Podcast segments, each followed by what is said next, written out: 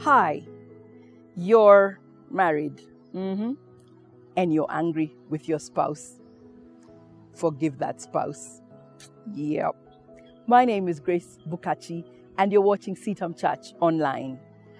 When the Bible tells us to forgive one another and to forgive 70 times 70 times, because that's what Jesus told Peter when he asked, Can I forgive just seven times?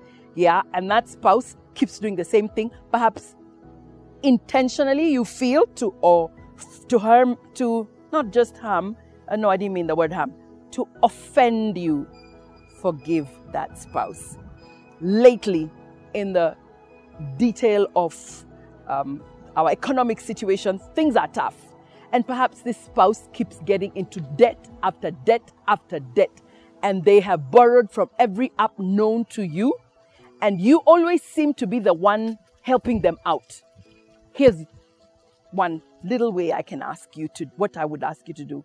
Find a friend they will listen to and ask them to walk with them.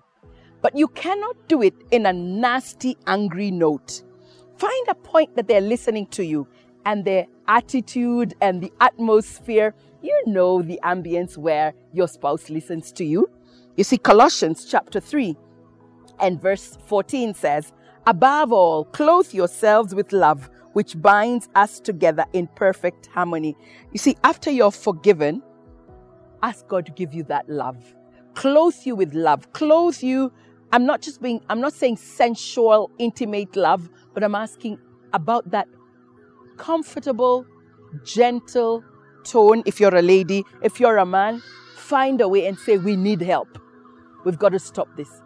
And that's the way to forgiveness and then walk with them. What if they don't want and they don't have the right attitude? That's not for you to push and shove with.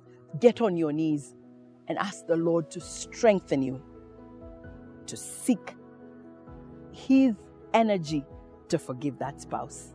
Can I pray with you? Lord Jesus, it's easy to say, above all, clothe yourself with the love that you give us, love that binds us together. But in practice, it is so hard, Lord. And so I pray for my friend who's watching this video that they will be able to forgive their spouse and you will restore their relationship as only you can. In the name of God the Father, God the Son, and God the Holy Spirit. Amen. I'll see you next time on CITAM Church Online. And please subscribe if you haven't. And also give us feedback. We would love to help where we can. God bless.